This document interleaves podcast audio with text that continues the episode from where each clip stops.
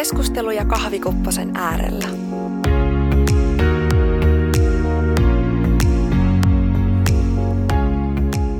Moikka, mun nimi on Maria ja tänään kahvikupposen äärellä jutellaan äityydestä, mun tunnoista äityyteen liittyen sekä vähän eroperheasiaa ja tietysti se, että miten parisuhde hommelit vaikuttaa ja muutenkin ihmisten dynamiikat. Perussettiä, te jotka olette kuunnellut aikaisemmin, tiedätte kyllä, että mitä tuleman, se, mitä tuleman pitää, mutta tota, uudet kuulijat, tervetuloa lämpimästi. Ja näitä jaksoja ei mitenkään tarvitse kuunnella järjestyksessä, vaan jokainen jakso on oma kokonaisuutensa, mutta kun hosti on sellainen kuin on, niin kyllä näissä on sellaista tietyn tyyppistä samankaltaisuutta havaittavissa, että miten tämä mun ajatus oikein rullaa. Mutta tervetuloa siis joka ikiselle kahvikupposen äärelle. Kiva, kun oot linjoilla. Ää, tosiaan tänään jutellaan äitiydestä, koska mä olin itse aika nuori, kun mä tulin äidiksi. Ja tota, näin ollen se mun äitiyden kokemus ö, kehittyi sen myötä, kun mä olin kun, kun mä elin sitä äitiyttä itsessään. Eli mä en todellakaan ollut niin kuin, niin sanotusti valmistunut mistään äitiyskorkeakoulusta ajatukseni, ajatusteni kanssa, kun mä sitä äitiyttä lähdin sitten suorittamaan – äitiys tuli mulle suhteellisen luonnollisesti itse, niin kuin itse asiassa, että se äityyden, ää, miten se rakentui mun mielessä ja miten musta alkoi tuntumaan, että, että olen äiti, että mitä vaikka pikkulapsi vaiheessa, kun se lapsi opettelee ja harjoittelee asioita, niin, niin tota, se oli aika luonnollista jokainen hetki ja jokainen etappi, mikä se lapsen kehityksessä tulee, että aina niitä eri kehitysvaiheita ja näin poispäin. Toki mulla oli tukena erilaista kirjallisuutta sun muuta – mutta tota, kyllä se oma intuitio oli siellä tosi vahvasti, ähm, tosi vahvasti läsnä ja tukemassa ja viemässä sitä äitiyttä oikeastaan eteenpäin.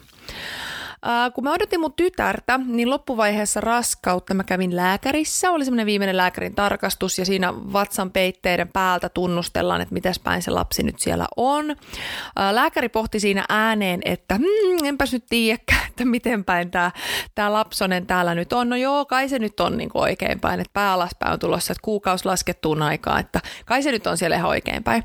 Mä sanoin sille sille, että no musta ei kyllä ole tuntunut siltä, sitten sä vaat, no joo joo, että kyllä sä sit, kyllä sä sit huomaat, että jos ei se ole. Mä, sit, niin, että mä olin vähän arka ja mä mietin siinä mielessä, että no joo, että no mitä mä tässä nyt niin mitään tiedän, että toihan se lääkäri on.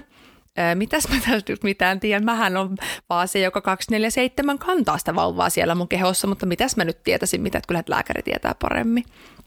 No, synnärillähän sitten huomattiin, että jaa, tämä vauvahan täällä istuskelee ihan silleen mukavasti. Ja mä en edes tajunnut, mitä siinä tapahtui. Siis syntyi ihan hirveä hässäkä, kun ne tajusivat, että siellä on perätila päällä ja mulla ruvettiin kyselemään kaiken näköistä jostain niin hätäsektioista sun muusta. Ja mä olin siinä semmoisessa kyynelkaasupökkyrössä, että hei, että, että en mä niin ole kiinnostunut nyt mistään muusta kuin siitä, että mä haluan niin pois tästä tilanteesta, että, että antaa se vauva nyt vaan syntyä sieltä ja näin poispäin. Ja siis niin kuin se huone oli oikeasti täynnä ihmisiä. Siellä oli varmaan 15 ihmistä. Siellä oli kaikki anestesialääkärit ja, ja tyyli kirurgit ja kaikki paikalla ja siellä oli sitten kasa opiskelijoita ja näin. Sitten mä jotenkin ajattelin, että se on ihan normaalia, että, että se on ihan normaalia, että siellä on porukkaa synnytyksessä ja oikeastaan vasta jälkeenpäin mulle kerrottiin, että joo, että yleensä siellä on siis kätilö ja se synnyttäjä ja sitten synnyttäjän tukihenkilö. Mä että ai jaa, ai että siellä ei ole 15 ihmistä. Juu, Maria ei oo. Ja tota, vasta oikeastaan jälkeenpäin mä tajusin, miten iso niin komplikaation riski siinä oli siinä siis synnytyksessä.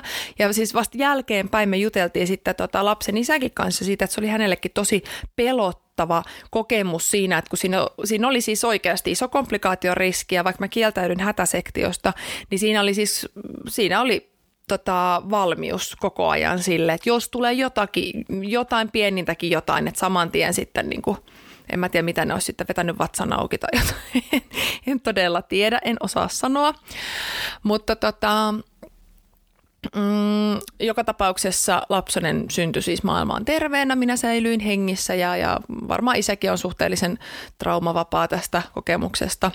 Ollaan me siis juteltu isän kanssa siitä sen jälkeen ja käyty, käyty se synnytys, synnytys läpi oikeastaan aika vaihe vaiheelta, koska se oli niin uusi tilanne silloin, että silloin kun se oli just tapahtunut, niin kumpikaan meistä ei oikein ollut valmis siihen keskusteluun, eikä oikein osattu edes ajatellakaan, että se pitäisi jotenkin ns. käsitellä tai käydä läpi.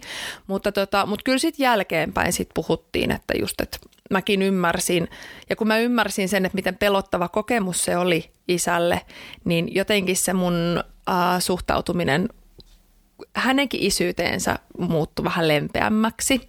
Sillä on vaikutusta. Sillä on todella paljon vaikutusta.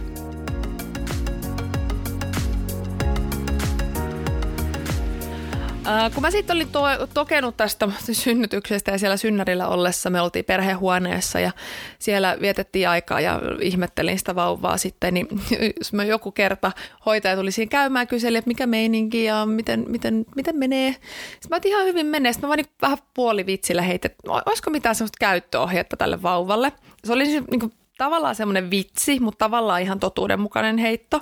Mä olin vähän kujalla, että mitäs, mitäs tässä nyt niin mitäs, mitä tämän kanssa niinku voi tehdä? miten tämä toimii, tämä tyyppi. Ja tota, siis se hoitaja oli aivan ihana. Joo, totta kai. Ja sitten se lykkäsi mulle semmoisen kansion kouraan, missä oli aakkosjärjestyksessä eri juttuja, että mistä vauvat tykkää ja mitä niiden kanssa voi tehdä ja miten niitä hoidetaan ja mitä on hyvä ottaa huomioon ja näin poispäin.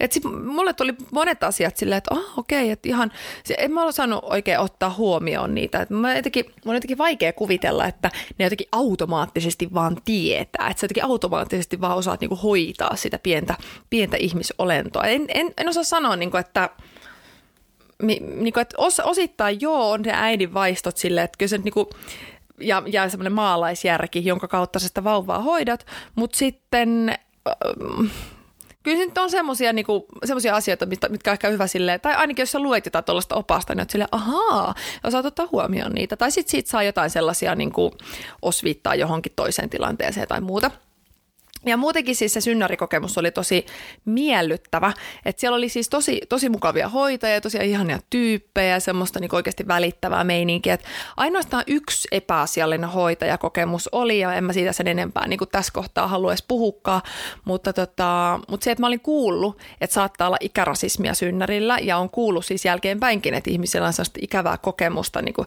että on jopa haukuttu ihan siis ääneen, että, että että noin nuorena ei pitäisi kyllä mitään lapsia saada ja näin poispäin. Että tota, että mä, mä oon kuullut tosi paljonkin, että miten, miten tota, dissataan nuoria äitejä, mutta itsellä ei, ei tosissaan tällaista kokemusta ollut lainkaan. Ei, ei synnärillä, eikä neuvolassa, eikä oikeastaan niin kuin mitenkään muutenkaan sellaista. En ole nyt niin kuin tollaisilta tahoilta sitä kokenut. Rupesin vaan tässä miettimään, että olisiko jotain mehukasta, mutta ei oikein ole. Et ehkä se oma suhtautuminen on ollut aina, semmoinen tosi avoin ja kypsä tällaisia instansseja kohtaan, niin ei olisi myöskään tullut sellaista vastareaktiota tai jotain muuta, tai mä aina näyttänyt tosi vanhalta. Tai mutta, tota, mutta joka tap- näin niin, joo, ja siis se yksikin epäasiallinen hoitajakokemus, niin mä melkein voisin laittaa sen semmoisen, tota, vaikka jos sulla on ollut väsymystä tai jotain muuta ongelmaa itsessään, niin laitetaan se siihen piikkiin, että ei anneta nyt tässä niinku sen vaikuttaa.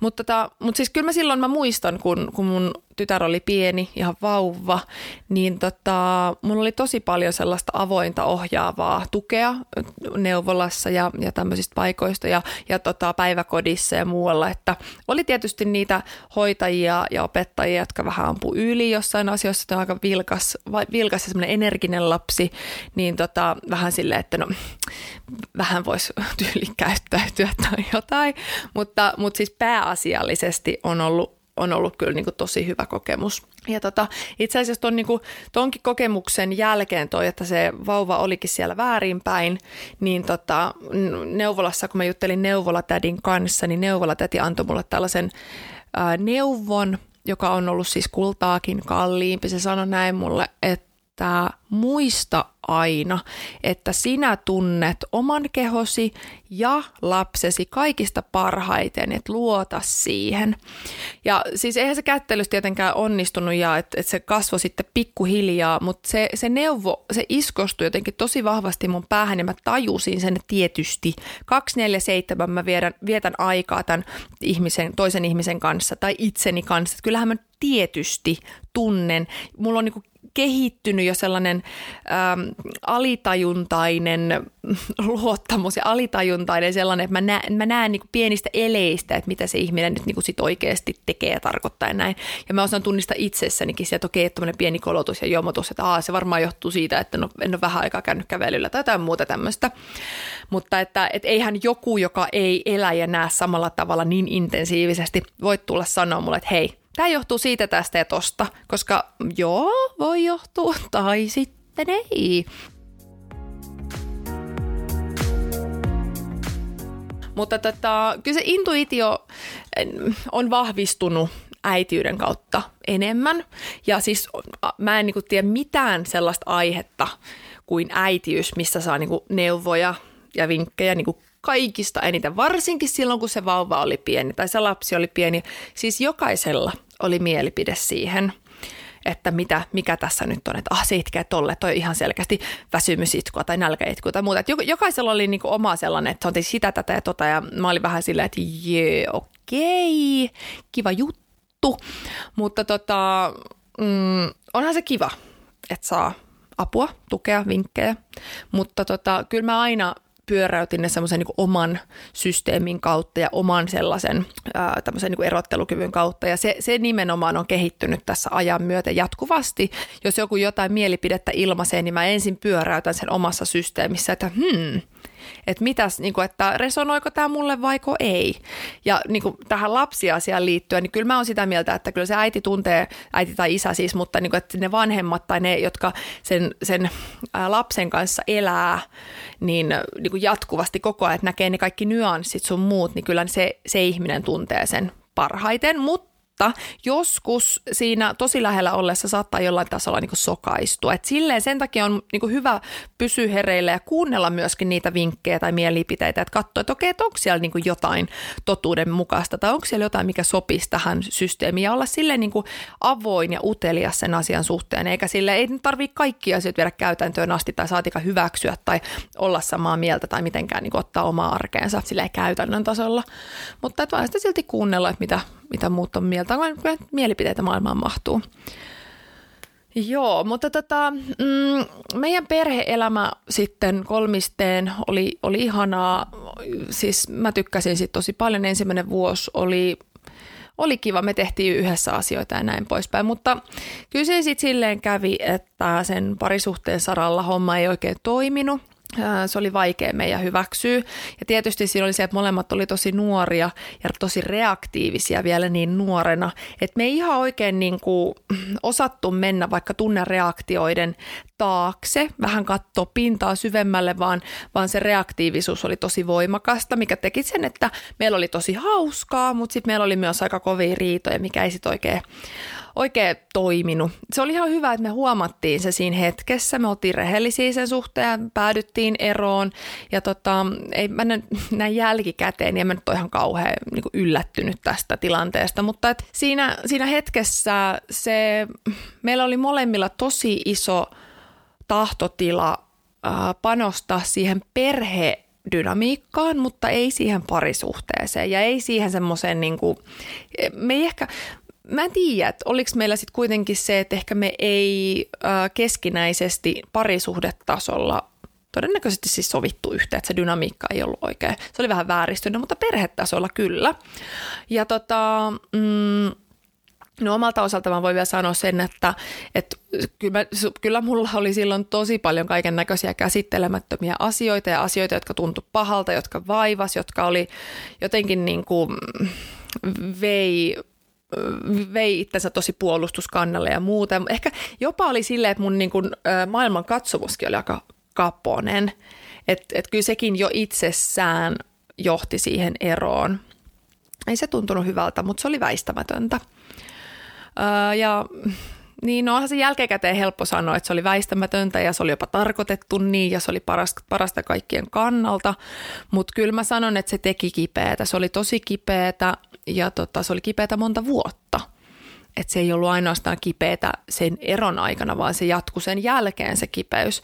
Ja siis siinä ei ollut kipeätä se, että meidän parisuhde päättyi ja että me oltiin e, päätetty erota – vaan siinä oli siis kipeätä, että esimerkiksi itsellä henkilökohtaisella tasolla niin semmoinen syyllisyys ja suru siitä, että kun on itsellä eroperhekokemus, tietää miten ikävältä se tuntuu ja miten loppujen lopuksi sitä aina toivoo, että omat vanhemmat palaisi takaisin yhteen. Se on jotenkin niin kuin väistämätön ja semmoinen pakottava ajatus, mikä on aina läsnä, että aina sitä toivo, että vanhemmat palaa takaisin yhteen. Vaikka niinku tajus, että ei, tästä niinku, ei se tule tapahtua ikinä. Ihan, ihan vieläkin, vaikka mun isästä, isä on jo siirtynyt ajasta iku, iäisyyt, ikuisu, kuitenkin edesmennyt, isäni on edesmennyt, niin, tota, niin silti vaikka eihän se, niin you know, no mutta joka tapauksessa ei asiat, ei tunne asiat ole koskaan loogisia ja tämä on niin yksi tämmöinen hyvä esimerkki siinä, että ei siinä ole mitään logiikkaa, mutta se vaan tuntuu siltä.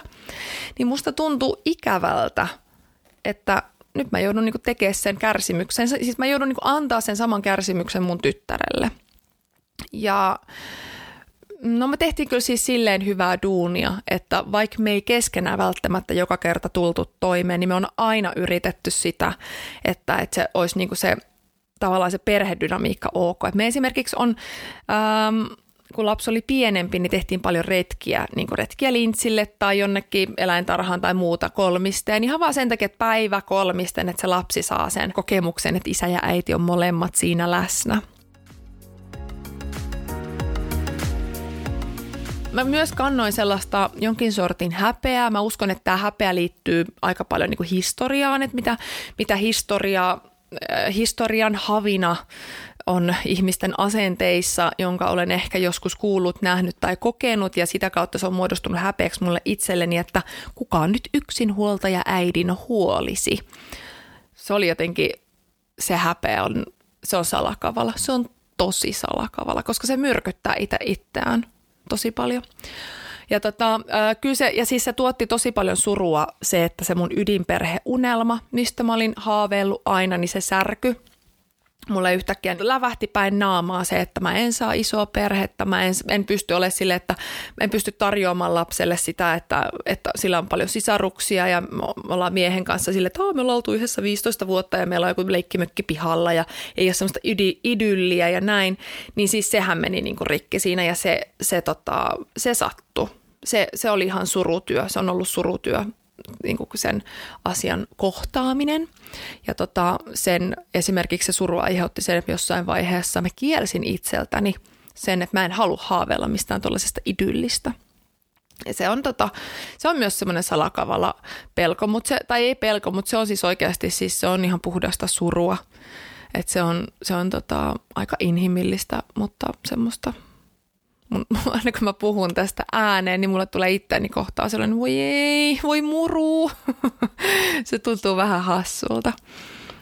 Mutta tota, mm, se perheen särkyminen tosiaan, kun se oli kipeätä mulle, niin kyllä mä pitkään, pitkään pelkäsin niin kuin haaveilla uudesta perheestä tai sitten edes sellaisesta parisuhteesta, joka syventyisi niin kuin, semmoisesta hengailusta syvemmälle.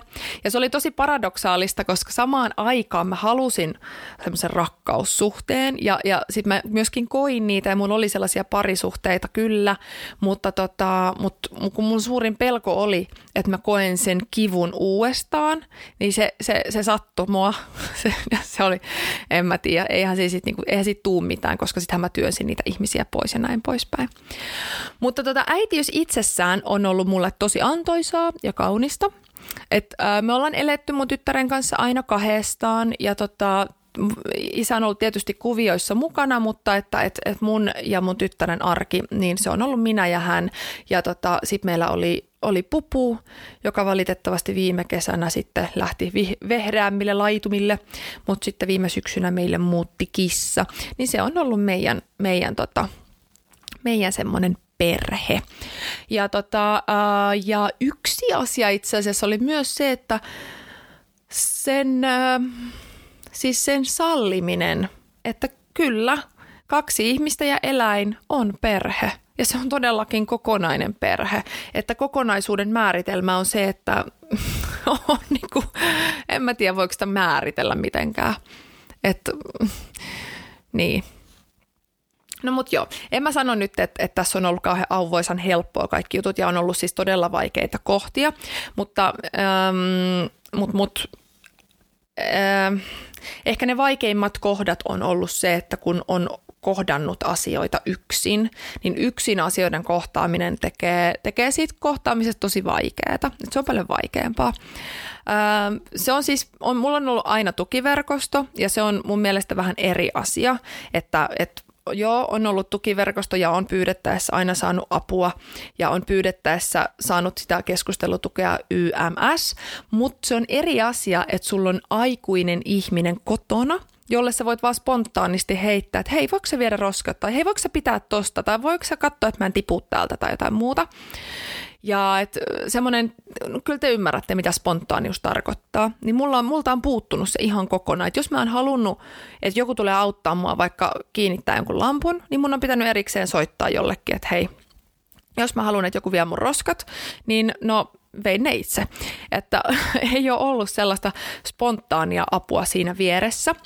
Ja tota, mm, se itsessään oli aika kuormittavaa, niin se toi myös sen, että mulla ei ole ollut kapasiteettia sit lähteä rakentaa suhteita, et tiet, niin kuin parisuhteita, niin koska mun aika meni siihen, että mä kävin töissä ja, ja juoksin äkkiä tarhaan hakemaan lapsen, ja sitten mun piti miettiä joku, että mitä syödään illalla, ja sitten piti miettiä, että, että tipunko mä, jos mä nyt kiinnitän jonkun lampun itse, vai saanko mä sähköiskun, vai pyydänkö mä, että joku auttaa ja näin. Mutta et, mm, jotenkin mä silloin, kun lapsi oli pienempi, niin mä priorisoin kaiken silleen, että miten minä – voin tämän tehdä. Että mä priorisoin ne kaikki silleen, niin sehän vaikuttaa siihen, että miten omaa energiaa käyttää. Että koska sä priorisoit lähtökohtaisesti kaiken niin, että miten minä jaksan tämän tehdä, niin ö, aika huomaamatta mulle kasvoi semmoiset ihan törkeen leveät hartiat. Ja sitten mä niinku olin unstoppable ja pystyin ihan kaikkeen. Ja sitten siinä kävi kyllä ikävästi niin, että kun on tosi unstoppable, niin myös työntää ihmisiä pois ja sehän ei ole kauhean hedelmällistä.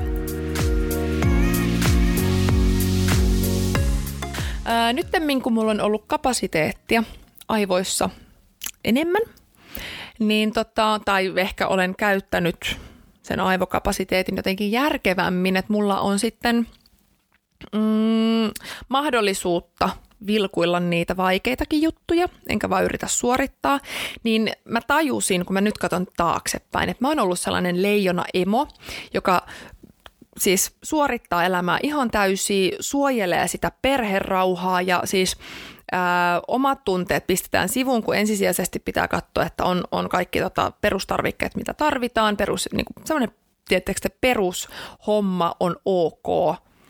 Voitte kuvitella, että se hengähtäminen niin kyllä se on jäänyt niille päiville, kun, kun lapsi on ollut sitten isällään tai, tai mummolassa tai jotain muuta tämmöistä, että niinä päivinä niin mä hei pystyin hengittämään.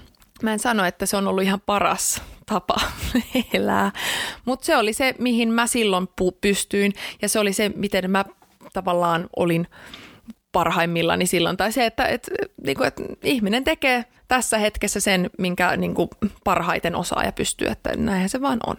Mä en tiedä, liittyykö tämä siihen, että nyt kun lapsi on jo sen verran iso, hän on menossa yläasteelle, niin mm, mulla, on, et, mulla on sitä kapasiteettia käsitellä asioita enemmän. Todennäköisesti ehkä joo. Öö, myöskin se, että kun ajattelee ja käsittelee asioita, niin siitä ympäriltä lähtee aika paljon semmoista aktiivista häpeää ja syyllisyyttä pois. Sekin helpottaa jo, että ei aktiivisesti häpeä kaikkea, mikä liittyy siihen omaan vaikka yksinhuoltajuuteen. Mutta esimerkiksi tämmöiset pelo pelo, pelko ja suru, niin kyllähän ne on siellä. Kyllähän mä tunnen ne ja kyllä mä tiedän, että, että niiden läsnäolo ö, on olemassa. Mutta tota, mut mä en jotenkin tunne, että ne ihan kauheasti estäisi mua elämästä.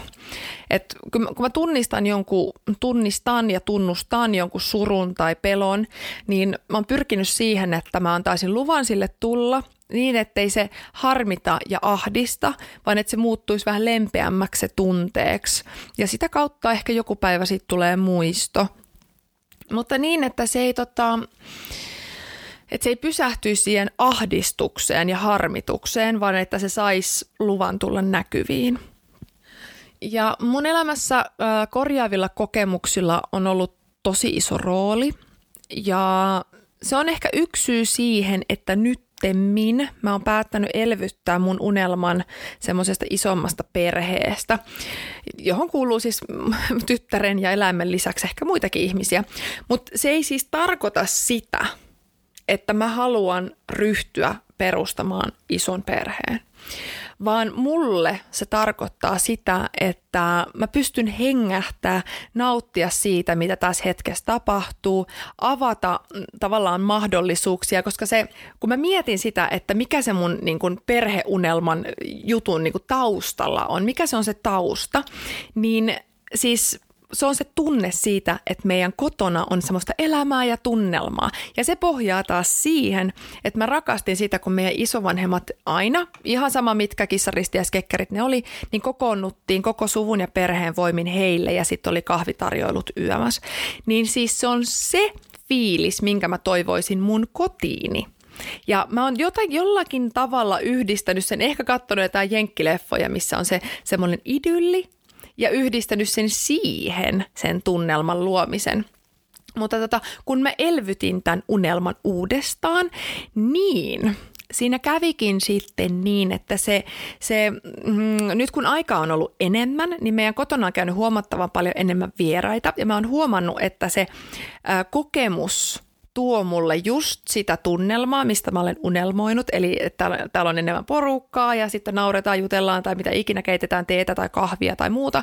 Ja sitten mä tota, mm, saan tehdä ruokaa vaikka isommalle porukalle tai jotain muuta.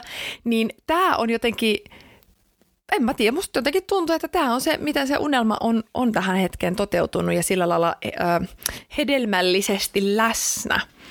Että äh, kun mä joskus niin ajattelin jotenkin silleen, että veri on vettä sakeampaa, niin mä jotenkin nykyään, niin mä en laita sellaista, että okei, toi on sukulainen, että siinä on hirveästi painoarvoa ja hirveän tärkeä juttu, vaan mä oikeasti huomannut, että tosi monista ystävistä on tullut siis perhe, perheenjäseniä. Siis ne on, niin kuin, ne on kuin siskoja ja veljiä mulle.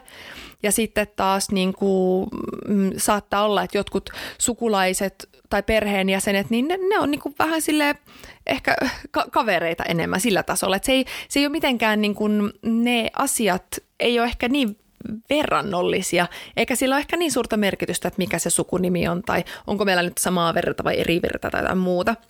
Ja musta tuntuu, että tämä veri on vettä sakeampaa asenne tulee ihan puhtaasti jostain sellaisesta, että, että tiedättekö nämä kuninkaalliset, jotka pariutui tai, tai niin kuin meni naimisiin aina niin kuin sukulaisen kanssa, tyli serkun kanssa tai jonkun kanssa, jotta se kruunu pysyy perheessä. Sitten kun syntyy jälkeläinen, että jos sieltä syntyykin tota, tai perillinen, että se on sitten omaa sukua.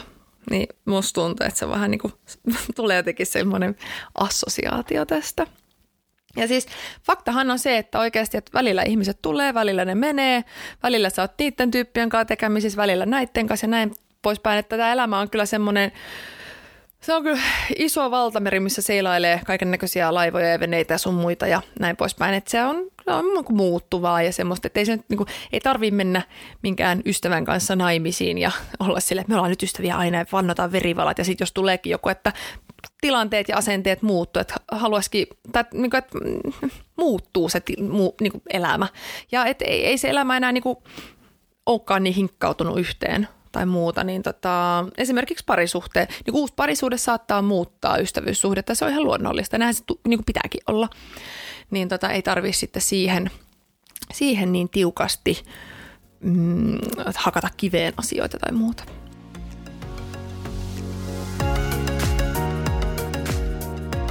Haaveilu ja unelmointi on mulle tosi tärkeää. Mä tykkään siitä, koska esimerkiksi kun mä haaveilen jostain, niin mulla tulee semmoinen ihana tunnelma. Ja sitten mä niin elän sitä tunnelmaa ja on silleen, oo, ihanaa, ihanaa, ihanaa.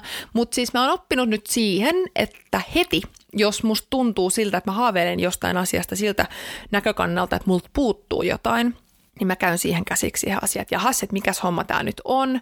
Ja että mitä, mi, miksi mut, mikä, muka puuttuu jotain, koska jos musta tuntuu siltä, että multa puuttuu jotain, niin sitähän se luo mulle hu, niinku huonoa fiilistä, että mä oon jotenkin puutteellinen tai mun elämä on puutteellista. Ja sehän ei ole lainkaan hedelmällinen tila ajatella tai olla. Ja esimerkiksi äh, tämmöinen kumppaniasia, niin mä en koe, että mä tarviin kumppania – no joo, itse asiassa mä tarvin kumppania sellaisen, että et, et, kun mua ei oikeasti ole luotu kantamaan ja mä oon joutunut kantamaan hirveästi asioita henkisesti ja fyysisesti, niin kyllä mä tarvitsisin jonkun, joka kantaisi mun puolesta vaikka jotain painavia asioita. Mutta, tota, mutta siis mä, en, mä tarkoitan sitä, että mä en tarvi mun kumppania rakastamaan mua ehjäksi tai pelastamaan mua tai tuomaan jotain sisältöä mun elämään tai kannustamaan mua tai kehumaan mua tai jotenkin niin kuin pushaamaan mua elämään tai jotenkin se musta tuntuu, että mä en ole olemassa, jos mulla ei ole joku vieressä. Et, et, äh, kyllä se jotenkin mun oma semmoinen ajatus siitä, että mä haluan, haluan suhteen, jossa jaetaan arkea yhdessä, kasvetaan, kasvetaan, onko se sana kasvaa, kas, kasvatetaan, kehitytään ja hyväksytään toinen ihminen semmoisena kuin se on. Toinen ihminen hyväksyy muut tämmöisenä kuin mä oon. Keskitytään niin kuin olennaiseen elämässä, että mitä tehdään ja, ja niin kuin, tai miten, miten tehdään, mutta miten eletään ja, ja miten siis vitsi, eletään ihan niin kuin siellä normaalisti, että ei mitään sellaista, niin kuin, että nyt sä teit tolleen, sun pitää muuttua. En mä, en mä niin kuin jaksa sellaista. Että mä, no siis okei, okay, jos mä jotain kaipaan, niin henkisesti mä kaipaan sellaista, että arkisia asioita jaetta, niin kuin jakaa arkisia asioita. Mä kaipaan sitä, että mä voisin jakaa jonkun kanssa arjen, niitä, niitä pieniä juttuja, että, että hyvät ja huonot asiat. Et, mä en jotenkin ihan näe sitä tarpeena, kyllä mä ihan pärjään, tai niin kuin, että kyllä, mä, kyllä mä osaan jakaa niitä itteni kanssa tai ystävieni kanssa, mutta niin kuin mun mielestä se olisi ihanaa, se olisi semmoinen kiva, kiva bonus että olisi, olisi joku, jonka kanssa jakaa niitä ja, ja ihmetellä sitä, niin kuin, että olisi omat jutut, oma, oma, oman arjen omat jutut. Et kun te tiedätte sen biisin, se hetken tie on kevyt, niin tota, kun siinä sanotaan, että hetken tie on kevyt kaksin kulkea, niin musta jotenkin niin ihana lause, että se on just silleen, että kun, kun sä jaat jonkunkaan ilon, sä naurat josta, jollekin asialle, niin sehän kaksinkertaistuu, tai itse vielä enemmän, se on niin potenssiin kaksi vähintään. Ja, tota, ja sitten taas jos jakaa jotain suruja jonkun kanssa, niin kyllä se, se on niin keveämpää surra jonkun kanssa, että sä kuulet sen, kun sun vieressä sanotaan, että hei, no hätä, kyllä kaikki järjestyy – Mä oon kyllä opetellut tekemään sen itse itselleni. Sekin on ihan ok taito. Mä osaan lohduttaa itteeni. se, on ihan, se on ihan fine, se on ihan ok. Mutta tota, ja kyllä se, kyllä se niin on, että kyllä sun pitää osata olla yksin, jos sä haluat hyvän suhteen. Että se on aika lailla edellytys sille. Tai no, voi sitä kasvaa yhteen suhteessakin tietysti. E, mutta itse, itse omassa arjessani olen huomannut, että se, että olen oppinut olemaan yksin, on herättänyt mulle sellaisia taitoja ja ajatuksia, että, että just, että ei, ole, ei ole tarvetta sille, että minun ulkopuolelta minulle tuodaan mitään semmoista. Mutta, mutta bonus on kiva juttu. Ja sitten tietysti siis kun suhde syvenee ja, ja muuttuu sellaiseksi niin kuin tosi syväksi, niin totta kai siinä herää semmoinen, se, tietääkö sen kesytyksen jälkeen tulee sellainen, että mä haluan olla sun kanssa. Mä niin kuin haluan ja se on sitten taas niinku tahtotila, että tulee semmoinen syvä tahtotila olla toisen ihmisen kanssa. Mutta mä en jotenkin usko, että silloinkaan on silleen, että mä tarviin sua, että mä en pärjää ilman sua, vaan että mä haluan olla sun kanssa. Mä en halua olla ilman sua. Ja sitten jotenkin mä koen silleen, että että sellaisessa suhteessa, missä se tahtotila on, niin sitten jos herää vaikka pelkoja tai, tai voimakkaita tunteita, niin se ei ole repivää, se ei ole myöskään sitä, että, että no niin, lähde, lähde menee, että kun sä, sulla on nyt tuommoiset tunteet, mitkä tuntuu musta inhottavan epämiellyttäviltä, että mene, mene pois, vaan että okei, mä haluan uteliaasti seurata, miten tämä homma kehittyy ja tule tänne, mä haluan halata sua ja mä haluan kuulla, mitä sä sanot.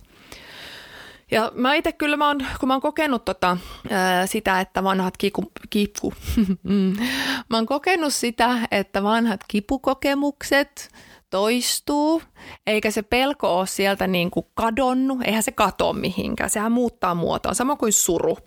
Eihän se mitenkään, sä käsittelet sen ja sitten kun se on, ratka- se on kuin ratkaistu ristikko, joka heitetään roskiin, ei se ole sellaista.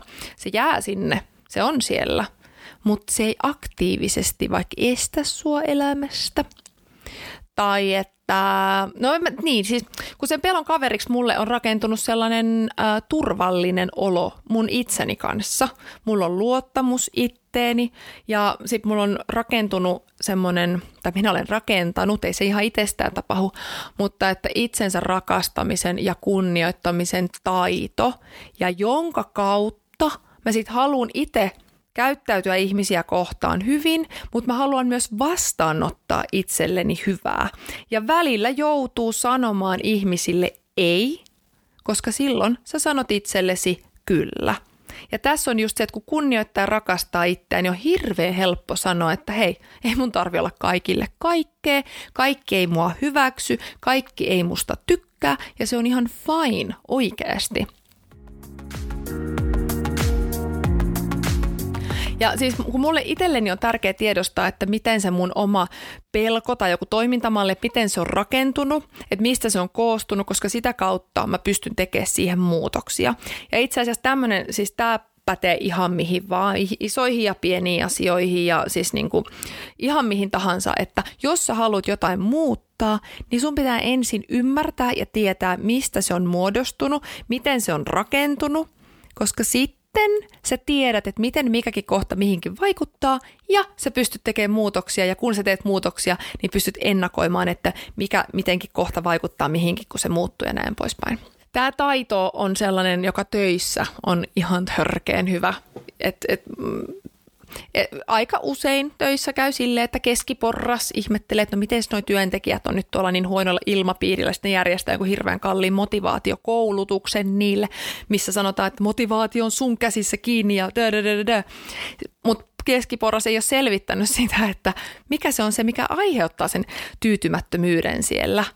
Siellä on joku joku juttu, mikä sen aiheuttaa. Ja sitten tuommoinen motivaatiokoulutus on aika usein vähän silleen blah, ja sitten sit paistaa läpi se, että ei ole selvitetty, että mit, miten se on rakentunut se, se ongelma tai se tilanne. Ja sitä ei pysty selvittämään mitenkään muuten kuin ymmärtämällä, että mistä se muodostuu.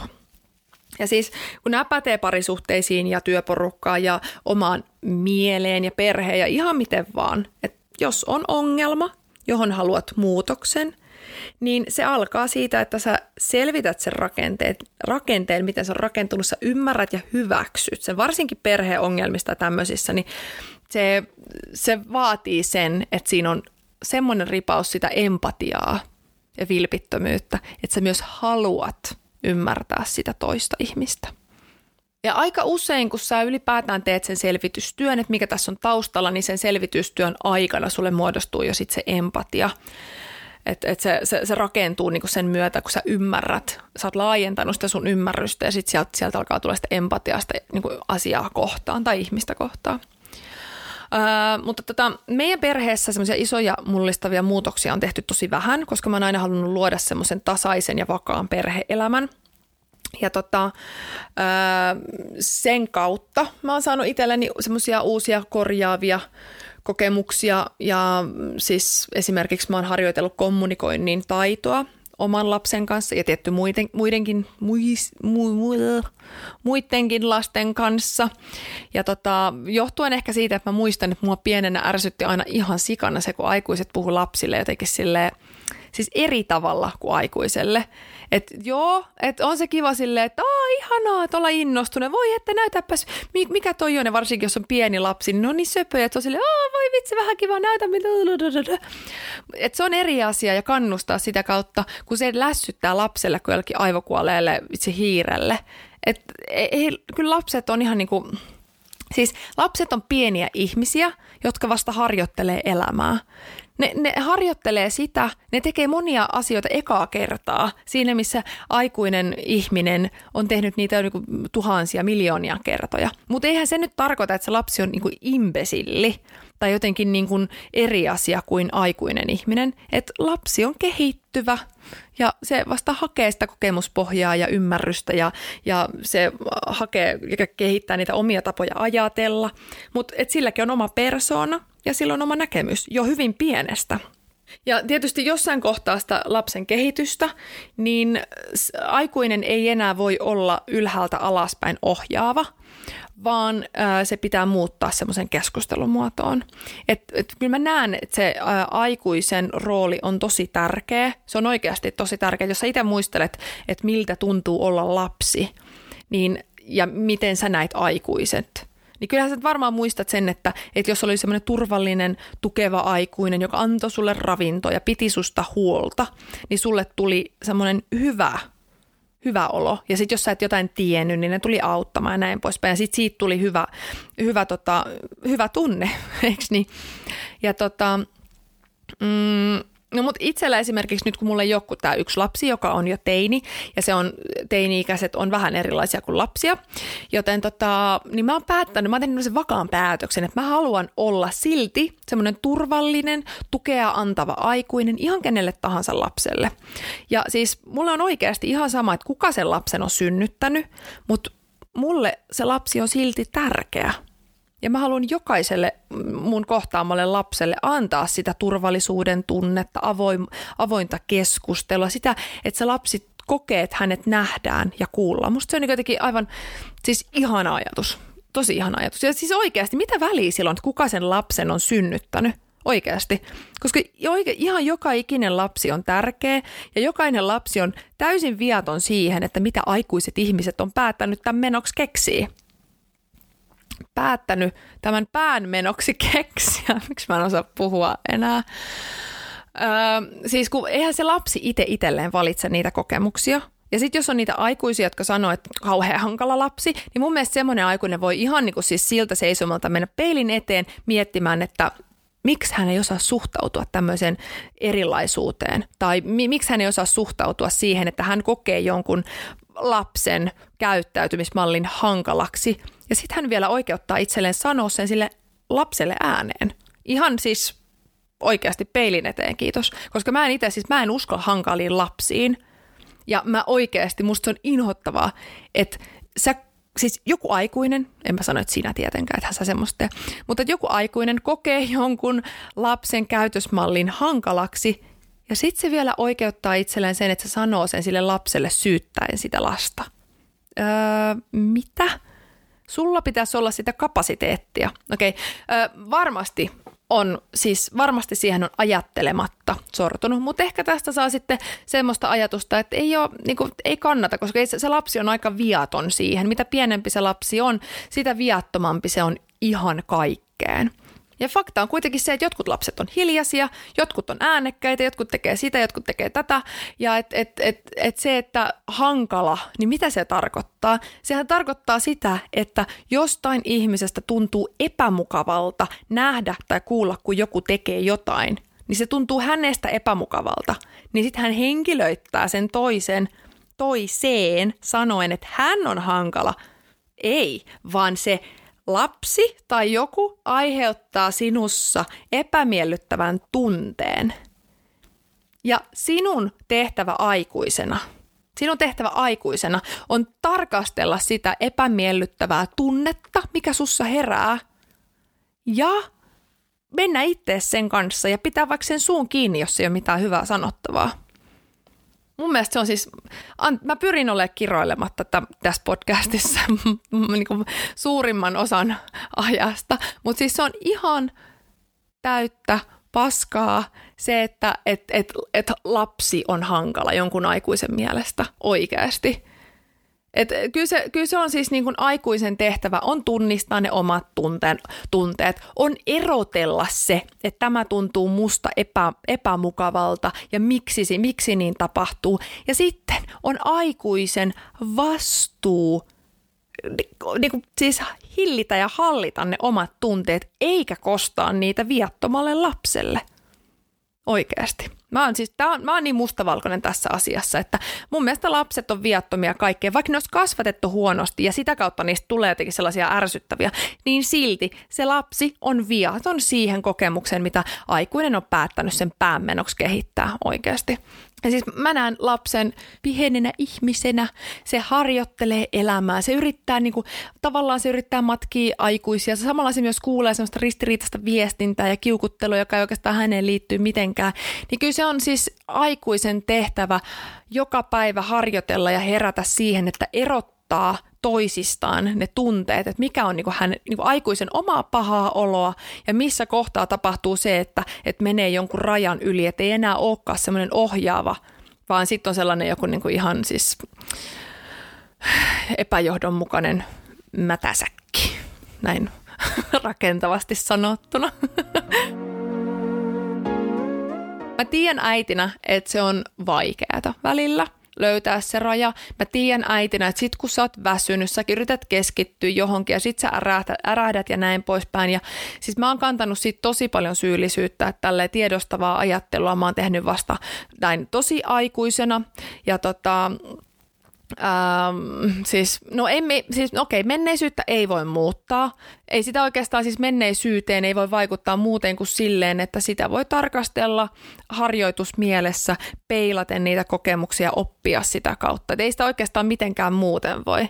Ja tota, siis silloin kun lapsi oli pieni, luojan kiitos sain tämmöisen neuvon, joka oli suhteellisen helppo toteuttaa, vaikka aivot oli kapeammat silloin, mutta mä sain tämmöisen neuvon, että, että sä et voi estää lasta kokemasta huonoja kokemuksia tai ikäviä kokemuksia. Että ne on niin ihan siis, ihmiset kokee ikäviä kokemuksia ja näin poispäin. Mutta et se, mitä sä voit tehdä, niin kun, jos ei ole mitään muuta, mitä sä voit tehdä, niin sä voit, se mitä sä teet, niin tiedostavasti ajatellen, siis rakastaa sitä lasta niin pohjattoman paljon, että kun ikäviä kokemuksia tuke, tulee, niin se lapsi saa sulta tukea ja se oppii ja se ei, siitä ei tunnu sit niin pahalta. Että se rakkaus itsessään on semmoinen siis tosi iso kantava voima. Semmoinen, että koska kun sä oot se, siinä rakkauden tilassa, niin sit sä oot se, että no joo, no ihan sama. Että se tuska, tuska häipyy ja sit se, se, se rakkaus kantaa sen semmoisen niin pimeimmän hetken yli, ainakin mun mielestä. Ja kuitenkin siis, kun niitä ikäviä kokemuksia ei niitä pysty mitenkään estämään tai ennaltaehkäisemään, että kaikki oppi tulee kuitenkin kokemuksista, kokemukset syntyy virheistä ja virheet, niin vaikka ne on hanurista, niin niitä tarvitaan. Yksi ihana Paula kerran sanoi, että ei ole virhe tehdä virheitä. Da, koska ne opettaa. Aivan loistavasti sanottu. Ei ole virhe tehdä virheitä. Ja varsinkin äitiydessä, niin äitiydessä ei mitään muuta olekaan kuin virheitä, joista sä opit ja kehityt. Ja jos sen kaiken pohjalla on semmoinen rakkaus, rakkaus, niin se on vähän niin kuin, että tömähtäisit semmoiselle pehmeälle patjalle, että se vähän pehmentää sitä sun kulkua. Sä sallit itsellesi tehdä virheitä ja sä sallit itsellesi oppia niistä.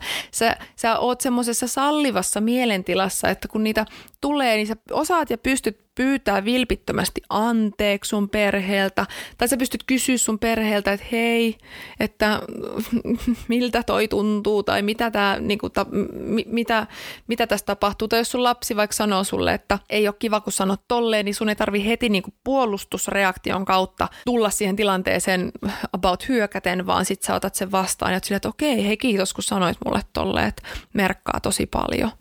Ja sitten varsinkin ne tilanteet, kun tuntuu, että kaikki seinät kaatuu päälle, niin nostaa kädet pystyyn ja on silleen, että mä rakastan tuota lasta silti, vaikka nyt tuntuu vähän vaikealta.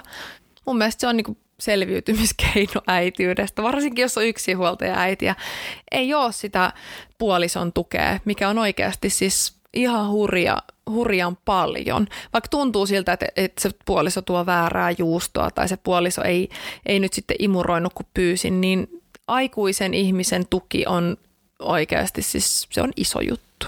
Ja ei äitiys ole aina ollut mulle helppoa, todellakaan. Mm, se taakka, mitä on kantanut, se taakka on myös sitä, että ei ole pystynyt oikein jakamaan niitä hyviä kokemuksia – jonkun kanssa. Ehkä vähän vähätellytkin niitä, että ei ole viittinyt sit soittaa vaikka kaverille, että ei vitsi, että toi mun kaveri, kaveri ei vitsi, että toi mun lapsi tuossa noin, vitsi se söi hienosti tuota banaania. niin, niin hiljaa itsekseen niitä sitten otti tietysti kuvia ja videoita ja sitten kun some yleistyi enemmän, niin sitten oli kiva, että siellä pystyi jakaa ja saada sitä semmoista niin kuin yhteistä iloa muiden kanssa. Et se, sen takia some on esimerkiksi itselle muodostunut tosi tärkeäksi, että sitä kautta pystyy sitten ää, sosiaalisesti elämään ja sitten saamaan sellaista kannustusta ja sellaista. Mä en pohjaa sitä siihen, mutta siis onhan niin kuin kivoja asioita ihana jakaa, koska ne tosiaan, kun se ke, siis kaksinkertaistuu tai jakaa jotain kokemuksia, sitten saa vertaistukea. Et se on, se on, siitä mun mielestä on tärkeä juttu. Se ei ole edellytys millekään, eikä se ole mikään pohja millekään, eikä sille, että jos musta tuntuu pahalta, niin minä postaan nyt jonkun, joku kuvan tai pyydän, että siellä, niin kuin, että somessa nyt joukko ihmisiä tulee, tulee mua päähän taputtamaan. Ei missään tapauksessa sellaista vaan jakaa jakamisen iloista asioita. Ja siis vaikka mulla on ollut öö, siitä tukiverkosto, mulla on ollut ihmisiä ympärillä, mä oon tosi kiitollinen jokaisesta. Silti se, mikä on ollut niinku kotona sisällä, että kaikki ne pikku, pikkutöyssyt, niin mä oon vasta jälkeenpäin pystynyt ajattelemaan, että, että kuinka paljon asioita on ollut, mistä on niinku yksin, mitkä on yksin kantanut ja yksin niistä selvinnyt niin sanotusti. Niin tota, mm, että se ei ollut helppo pois, on tuntunut pahalta. Ää, en mä osannut olla rakentava, enkä reipas, enkä pullan tuoksun, enkä kärsivällinen ja mä oon asettanut työn ää, kodin edelle ja, ja kaikkea muuta sellaista, mistä nyt tulee helposti huono omatunto. Niin kyllä mä silti koen, että mä oon ollut lapselle läsnä, tukeva ja kaikkea semmoista ja rakastava, ennen kaikkea rakastava. Ja sitä kautta, sitä kautta meillä on muodostunut semmoinen tosi kaunis yhteys lapsen kanssa. Ja mun motto on ollut aina, että vaikeuksien kautta voittoon. Niin tota, musta on ihanaa jotenkin huomata nyt, että kaikki ne vaikeudet on koulinut musta sellaisen ihmisen, joka pystyy, pystyy ja osaa ratkomaan asioita rakentavasti sellaisella tavalla, että se on oikeasti paljon kevyempi. Se on rehellinen ja sen harjoitteleminen vaatii semmoista raakuutta, mutta se on myös samalla tavalla siis se on keventänyt elämää tosi paljon, että mä en enää koe, että mulla on vaikeuksia. Mulla on ne välillä tulee jotain haasteita, mitä sitten ratkotaan ja sitten katsotaan vähän silleen, se on oikeastaan niinku uteliasta ihmettelyä, että ahaa, mikäs tää on, mitäs tässä nyt tulee. Sitten tietysti on stressitekijöitä, se on eri asia, mutta että, että mä en koe, että mun pitää mennä vaikeuksien kautta voittoon ja mä jotenkin mä en häpeä ja pelkää sitä, että tulee asioita ratkottavaksi. Voisin sanoa, että mun nykyinen motto on rakkaus kaiken voittaa. Omnia vincit amor. Vitsi. mä, rakastan, mä rakastan latinankielisiä sananlaskuja ja ylipäätään siis, vitsi, noin makeit juttuja. Se on hienoa, miten sanoista, sanoissa on sellainen tietynlainen vibraatio, tiettekö, että se värähtelee se sana tietyllä tavalla, niin se, se luo siihen tietyn tyyppistä mystiikkaa, siitä tulee taianomainen, varsinkin kun sä et puhu sitä niin kuin äidinkielenäsi, mutta vaikka se olisikin äidinkielellä, niin siitä tulee semmoinen loitsumainen juttu, sitten tulee totta jollain tasolla.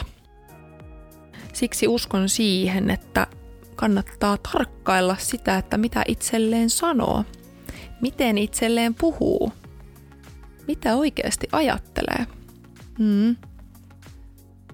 Aina joka päivä mä saan itteni kiinni jostain sellaisesta ajatuksesta, että mä oon silleen, Maria hei, mitä?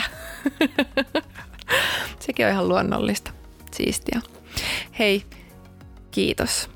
Mun nimi on Maria ja mut löytää Instagramista nimellä Maria Valkama, Valkama tuplaveellä, muuten kaikki yhteen näin poispäin ja mulle se aina laittaa viestiä ja kommenttia ja, ja siis jos sulla heräsi jotain ajatuksia, mitä haluat jakaa mun kanssa, niin please tee se. Muuten mä haluan kiittää sua, että oot ollut tänään kahvikupposella mun kanssa. Ihanaa, ihanaa saada jakaa näitä kokemuksia ja ajatuksia. Kiitos, että kuuntelit. Kiitos, että oot mukana Moi moi! Minun nimeni on Maria ja sä kuuntelit keskusteluja kahvikupposen äärellä podcastin.